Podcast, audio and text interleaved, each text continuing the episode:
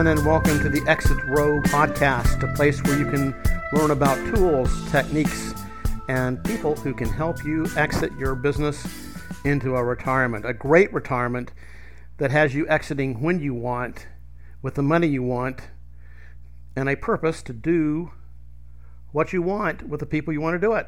I'm Frank Warren, racer, coffee junker,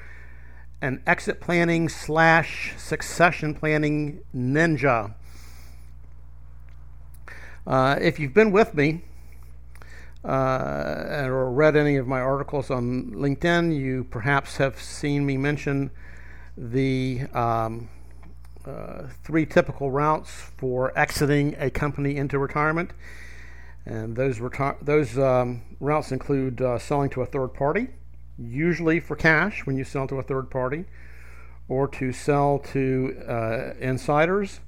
uh, usually, um, hopefully for cash, but um, uh, often for some kind of an installment structure.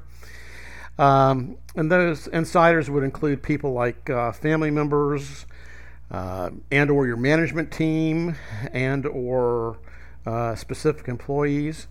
or you might sell to uh, employees outright or to uh, uh to an uh, an ESOP. Um, the uh, a second route um, might be to, um, or excuse me, a third route might be to, and this is the one that we don't really talk about quite as much because it doesn't seem to happen as much now. But let's say that you have a um, a business that is uh, so unique and such a, ni- uh, a niche um, uh, that um, there really isn't a market for it. Well, then you might find that you have to wind up your company and uh, sell off what assets uh, um, have value to third parties. Um, but what if you, um, instead of wanting to um, sell your company, let's say that you just don't want to find yourself um, leaving the company completely. You still have an emotional attachment that you just can't get over. And by the way, when we have someone who is interested in um, in completely retiring from their companies, but they're having a hard time m- m- making that uh, that that cut off uh, from themselves and their and the uh, the enterprise that they've built. Uh, sometimes we have to bring in some kind of a coach or a uh, um, or a uh, counselor to help them work through help them and the people around them to work through the issues of uh, of leaving their companies. But let's say that you you you want to to spend more time and enjoy the fruits of what you've built but you're not really quite so sure that you want to cut everything off completely. Um, think about that for a moment because, um, as I've mentioned in previous uh, podcasts and, and, in some of the things that we've written, uh, um, you you'll never really be able to get out completely and, and you're going to get out completely one day whether you want to or not but you're not going to be able to get out completely on your own terms if your company is not self-managing. That is, you want a, you want a company that has um, has a value separate and apart from you as the founder slash owner. And we define a company that is self-managing, a company that does have that separate uh, value apart from you as uh, as an involved owner, as one where you could leave that company for 30 days consecutively not check in, be completely disconnected from it, and the company would still be serving uh, customers, would still uh, be creating value, would still be a great place to work, would still be operating well, would still be growing. If you don't have that kind of a company, and let's say that you're permanently laid up with uh, COVID 19 or you die, well, um, the, that that the value of that company uh, evaporates by at least two thirds and probably a lot more overnight. So, um, if you do want to have a company where you or a retirement where um, you're only retiring on a partial basis, you got to really have a company that um, that if your retirement wasn't partial but was complete, uh, can exist and function without you. There's a um, somebody that I just kind of stumbled across um, uh, just looking through my LinkedIn list the other day, and uh, he's made a big impression on me with his thinking. A fellow by the name of Jim Muehlhauser. Um, Jim has coined a phrase, and I think it it says it well. He talks about half a half retirement. And as I understand it, and hopefully um, uh, Jim and I can have uh, some contact soon, maybe I can even get him on the podcast. Um, as I understand his use of the term, he's saying that uh, rather than completely exiting your company, that what you would do is to um, structure things so that you're only involved on a full or part time basis on two or fewer days a week within a seven day period. So, um, and the rest of the time, as I understand it, you, you're completely disconnected. You've got things running so well. You've got the right people in the uh, in the right seats, and and uh, even most of your function is uh, redundantly um, uh, provided by members of your team. Um, that sounds like not a not a bad way to go, particularly if you're um, not quite ready to, to, to do it uh, to do a complete retirement. Uh, that may be a good intermediary way. But I think also the, the thing that, as I understand Jim uh, uh, uh, Jim's concept goes, um, you know, we like to point our clients towards um, advisors, uh, transaction advisors who um, can help them to get more than what industry multiples are if they've got the discipline to um, to let that um, transaction advisor uh, lead the way as they um, sell their companies. But sometimes um, people are not good fits for that kind of thinking. That, by the way, that's called outrageous, um, uh, an, uh, an, outrageous business sale, and uh, you're looking for uh, achieving a, a financial result that instead of being based on the inherent value of the company, um, is based on your buyer's uh, pain uh, at not having acquired you or uh, or the gain uh, to be had uh, if he does. So, um, but some people have a hard time getting their the, uh, their arms around that um, that concept, and so it's better for them to um, if they're planning on going for um, a, a, value that is um, uh, that is a uh, a standard industry multiple,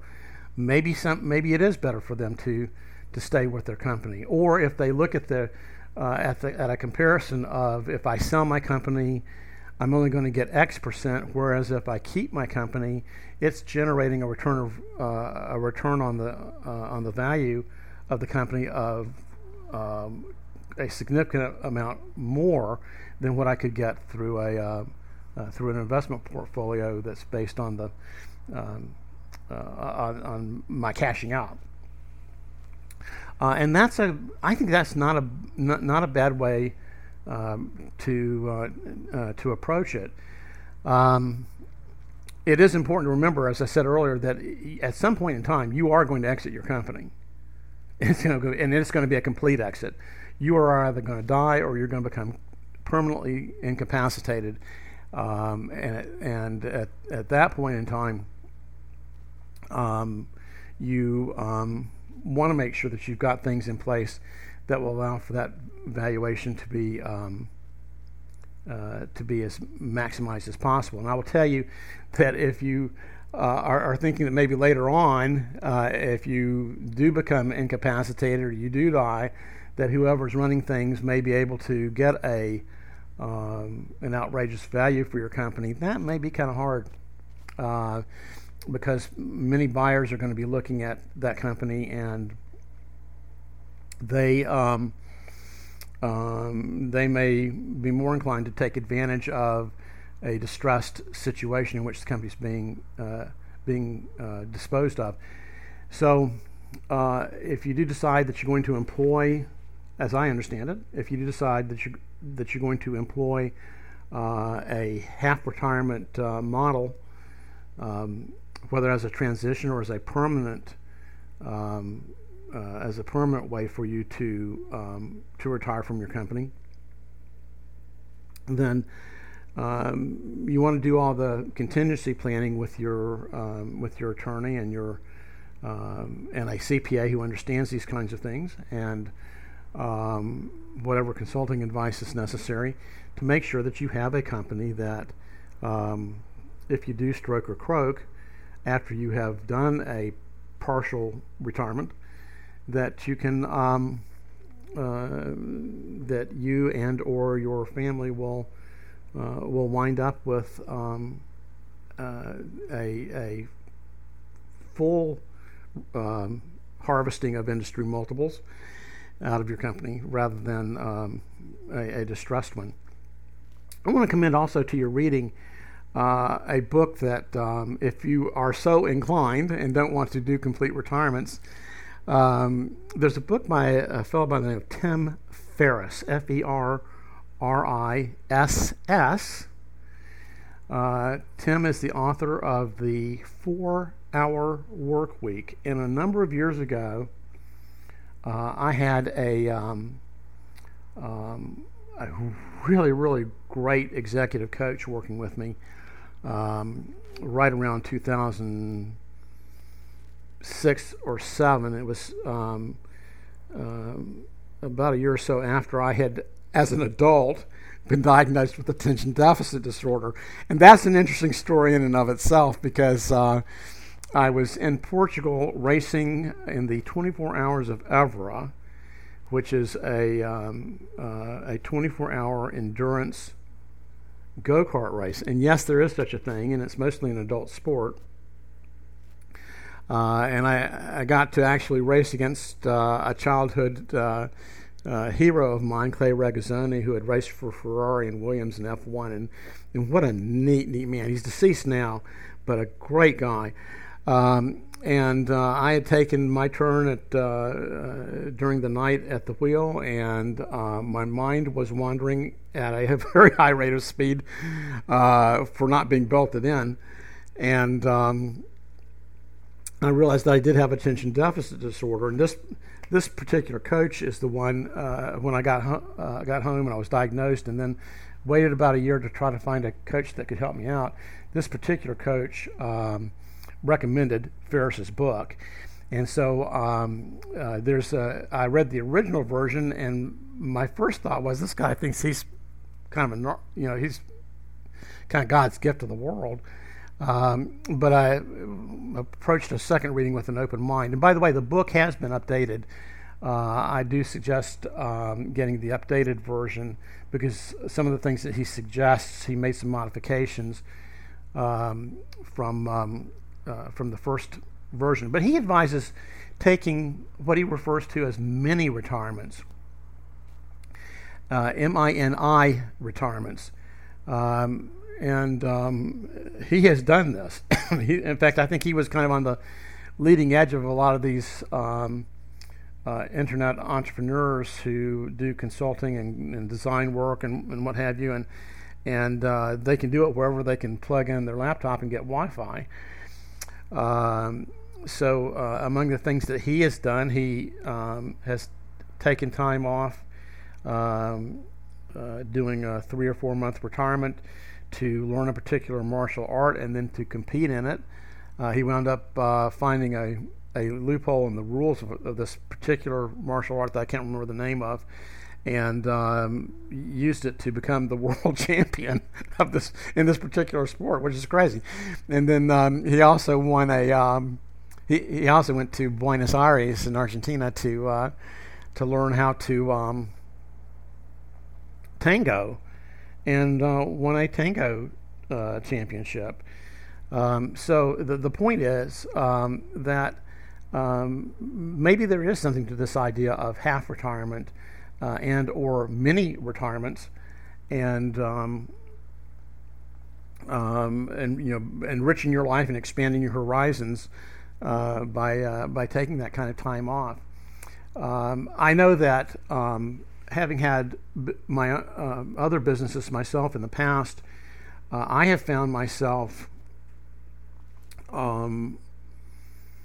sometimes missing out on things with uh, family events and, and what have you, um, and uh, trying to do too many things on my own. Uh, so there is a great benefit if you decide that you're going to um, either pursue a half retirement or maybe move into this idea of, of uh, taking many retirements, but not com- but in neither case, neither completely leaving what you're doing. Uh, there is an awful lot to be said for how much more engaged you would be if you did so. And again, that's the whole idea between behind our idea of um, uh, of uh, creating companies that are um, uh, self-managing enterprises. Uh, there's there's more, much more to life than just doing what you're doing, and there's, frankly, there's not a lot that's really noble about working so hard, um, and doing so in an, uh, in an inefficient and unproductive way when you get down to it, that you miss out on opportunities to engage uh, with the people you love and people that are important to you. Uh, that's not a really, you not a really rich life to um, to live as an entrepreneur that way. It doesn't make you any better, uh, and I would suggest to you makes you quite worse. So, and, and really, that's um, as um, uh, uh, as uh, Dan Sullivan has. has said, and if you're not familiar with Dan Sullivan, he is a leading thinker in the world of uh, executive coaching. But he said that the question you should be asking is not how to get things done, but who can get things done that you need to have done in your organization. So um, I want to leave you with uh, with that thought for today. And uh, as always, we are uh, ready to serve you at Seabrook Wessex. You can find us at um, www uh, Or actually, probably the best way to find us is just to leave off the www and just use SeabrookWessex.com. Um, and um, uh, let us know if um, there's something, a challenge that you're facing that you think that we might be able to to help you with, uh, either with succession planning or uh, team development or augmentation of your company's value. So,